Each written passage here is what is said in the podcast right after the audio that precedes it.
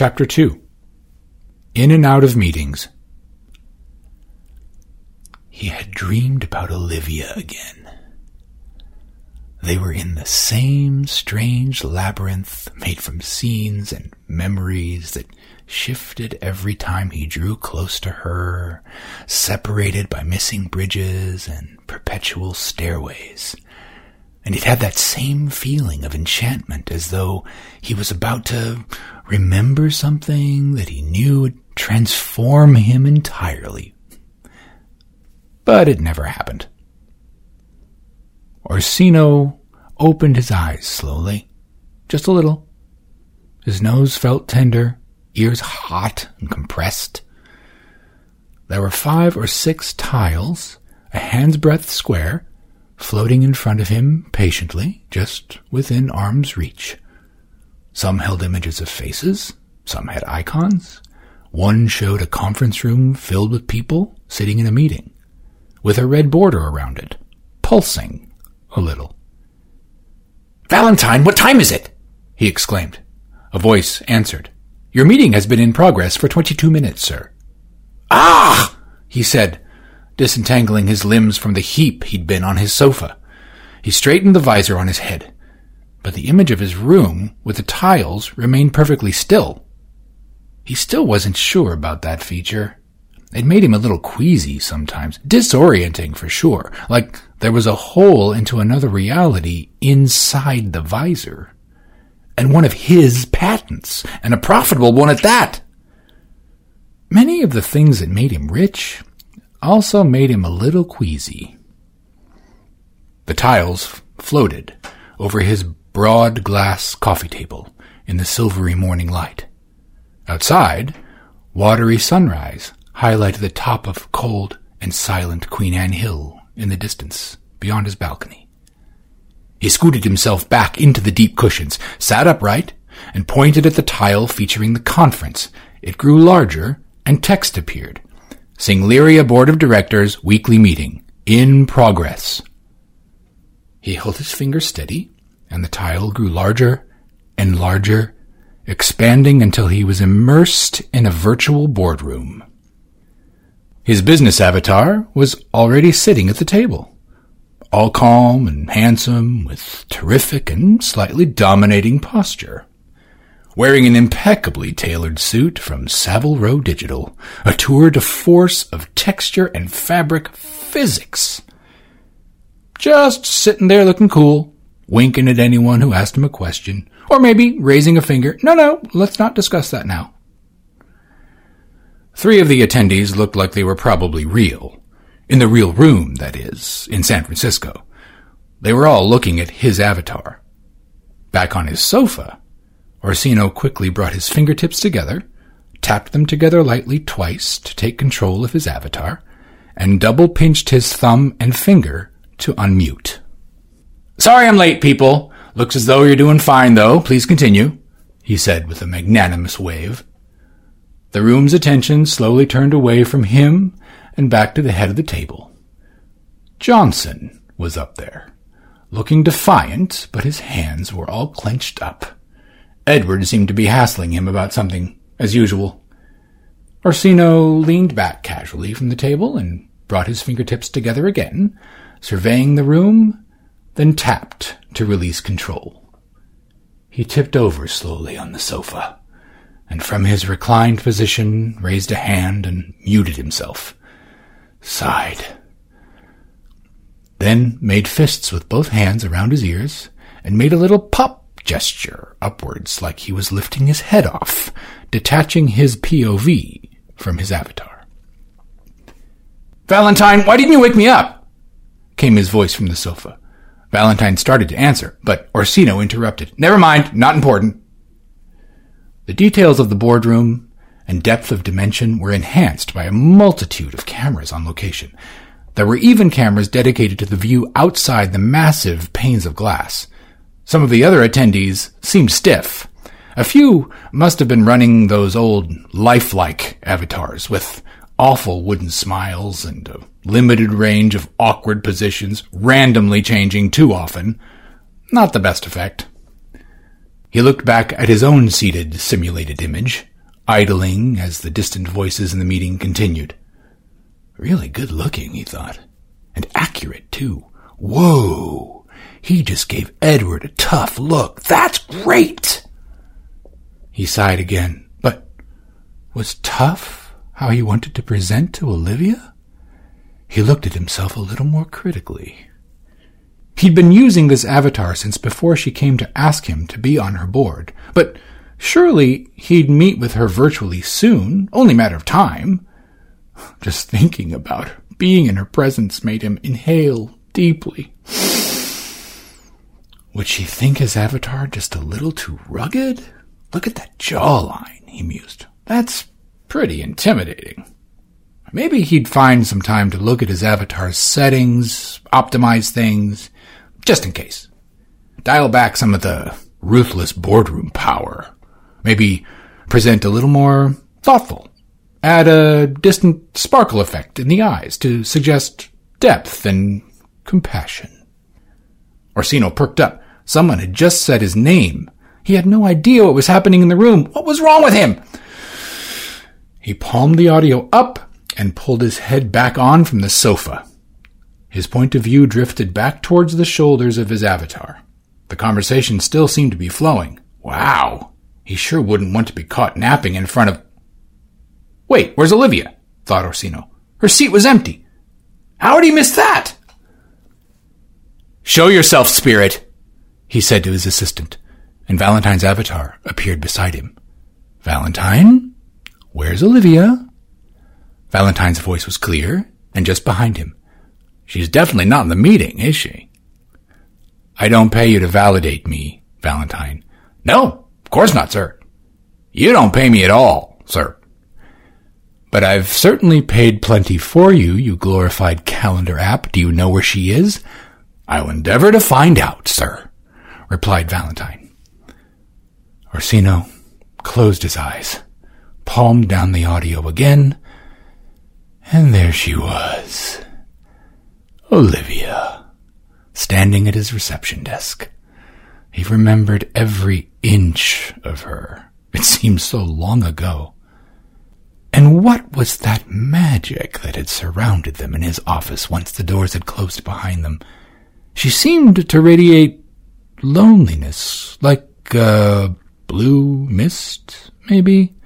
Eh, it wasn't quite right, but romantic words weren't really his strong suit a blue mist of sadness.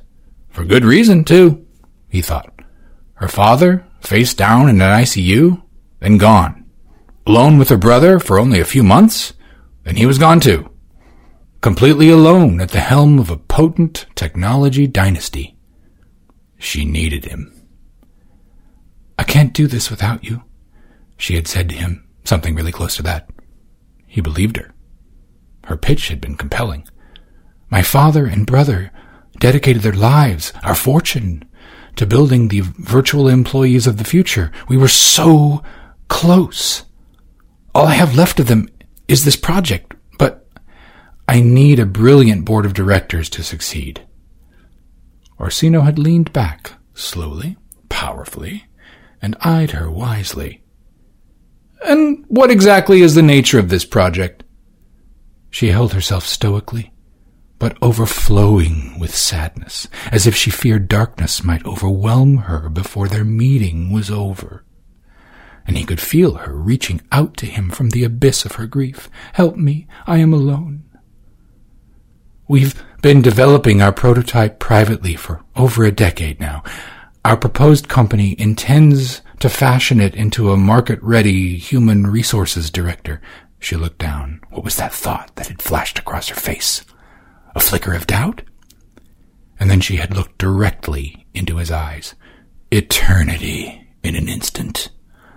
Orsino moved closer, a millimeter, and then he paused. You aren't certain it's a good idea, are you? he asked. She turned away, just a degree, and inhaled slowly to calm herself. A lock of hair probably fell in front of her face at that moment, too. He seemed to remember that now. Slow motion hair. Incredible. I'm very certain it will be, she had paused, effective. Go ahead, I'm listening, he said. It's just that I am concerned, she paused. If you're concerned, well, then, so am I. She looked at him with obvious gratitude. The prototype may not handle human social situations very well. I'm concerned we will create something um, overzealous and without the right leadership, possibly even inhumane. All my family's work, but none of their soul. Orsino nodded, sat upright, and flashed his most cheerful smile. How can I help make sure that doesn't happen? Her eyes opened wide and searched into his, and the impact of her attention made his heart reel. She's at home, sir. Orsino was startled for a moment. What? Whoa, easy. Valentine? He blinked. I'm sorry, sir. At home? He mused. So, she's now missed how many of her own meetings? Any ideas why? He hesitated. She's not avoiding me, is she? That would be unprofessional. Not to mention really sad. I can work on some theories while you attend to the meeting, sir. Fine, fine. He palmed the audio volume back up. The room was silent. Orsino struggled upright on the sofa, quickly brought his fingertips together again, and tapped himself back into the meeting, but remained motionless. A moment passed. Johnson was looking directly at him, then turned back to Edward. Well, sir, I'm sure Orsino would agree we're in fine shape as far as the business logic goes, thanks to, uh, business logic. And we are in a very comfortable place with achieving a lifelike avatar. But yes, sir, we will be late if we are to complete the original plan for human feedback training. Wait, did you say late? gasped Orsino. Yes, sir, replied Johnson patiently. Orsino was certain there was more behind Johnson's response than his avatar's passive gaze conveyed. Edward turned to Orsino and glared at him. Where have you been? Orsino ignored him and cranked up a hard stare at Johnson. Who's supposed to be running this training? Feste, sir. Our natural language specialist. Orsino kept a stern gaze on him and was about to ask a lot of questions, but Johnson continued. Except, he trailed off. Orsino leaned further out over the table to get a clear line of sight. Except? We're not sure where he is, said Johnson faintly. He's missing? Well, Johnson? Isn't there someone else we can bring in to do it faster? Johnson seemed to straighten up even more. Much as I like the idea in principle, we don't have enough time to brief someone new on the considerable task. Even if we could find someone more qualified, he seemed to contain himself briefly, which, lamentably, is unlikely. Do I need to talk to him? What's his name? Orsino was fuming. Johnson's avatar smiled briefly. Feste? If you could find him, you could ask him to present a status report to us. Then he sighed. Although, that would probably distract him from his overdue tasks. What's all this he's supposed to be doing now, anyways? asked Edward with impatience. Johnson turned to him. He's responsible for language and dialogue modeling, humanity modeling, psychological complexity modeling, and stress testing.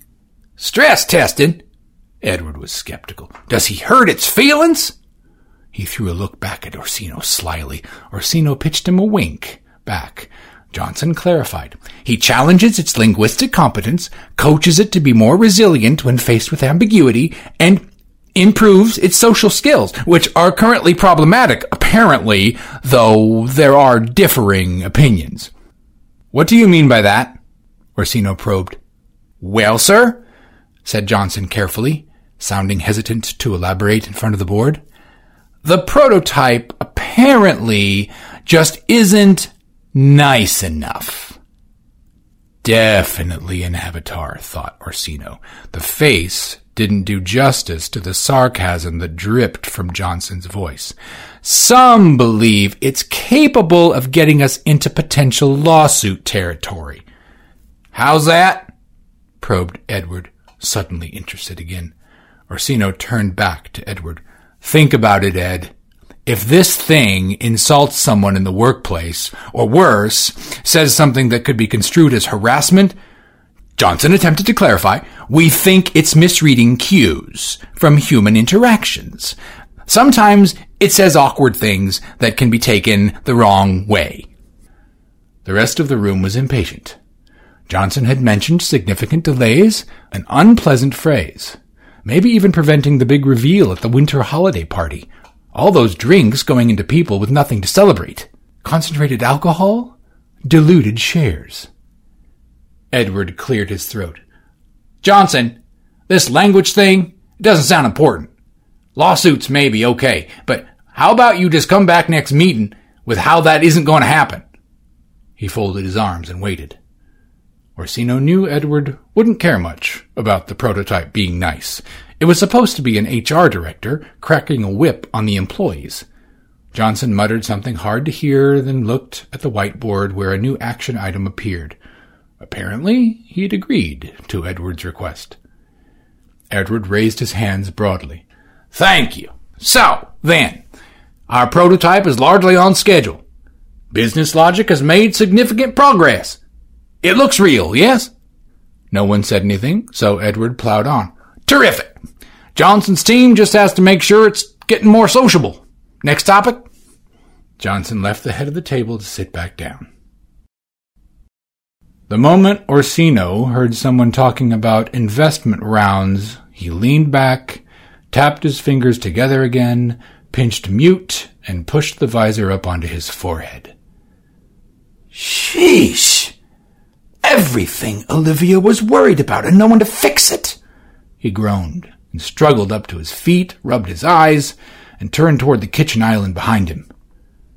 Above the sink rose an enormous display of a painting from Digital Art Milan.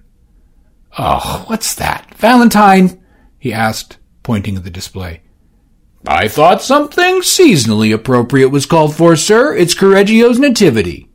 The room speakers made it sound as though Valentine were standing nearby. It's grim. Where's all the red and green, the snow and holly? It's not cheerful at all. He squinted at it. How about change it to a photo of Olivia from wherever? Recolor it, red and green. The display shimmered dark. A soft matte surface like raw silk appeared, and then her face blossomed in the light before him. He stared deeply at her eyes. His heart began to beat faster. It was too much. No, he said abruptly. Go back to the other one. But he did not look away as she shimmered, faded, and the nativity scene returned.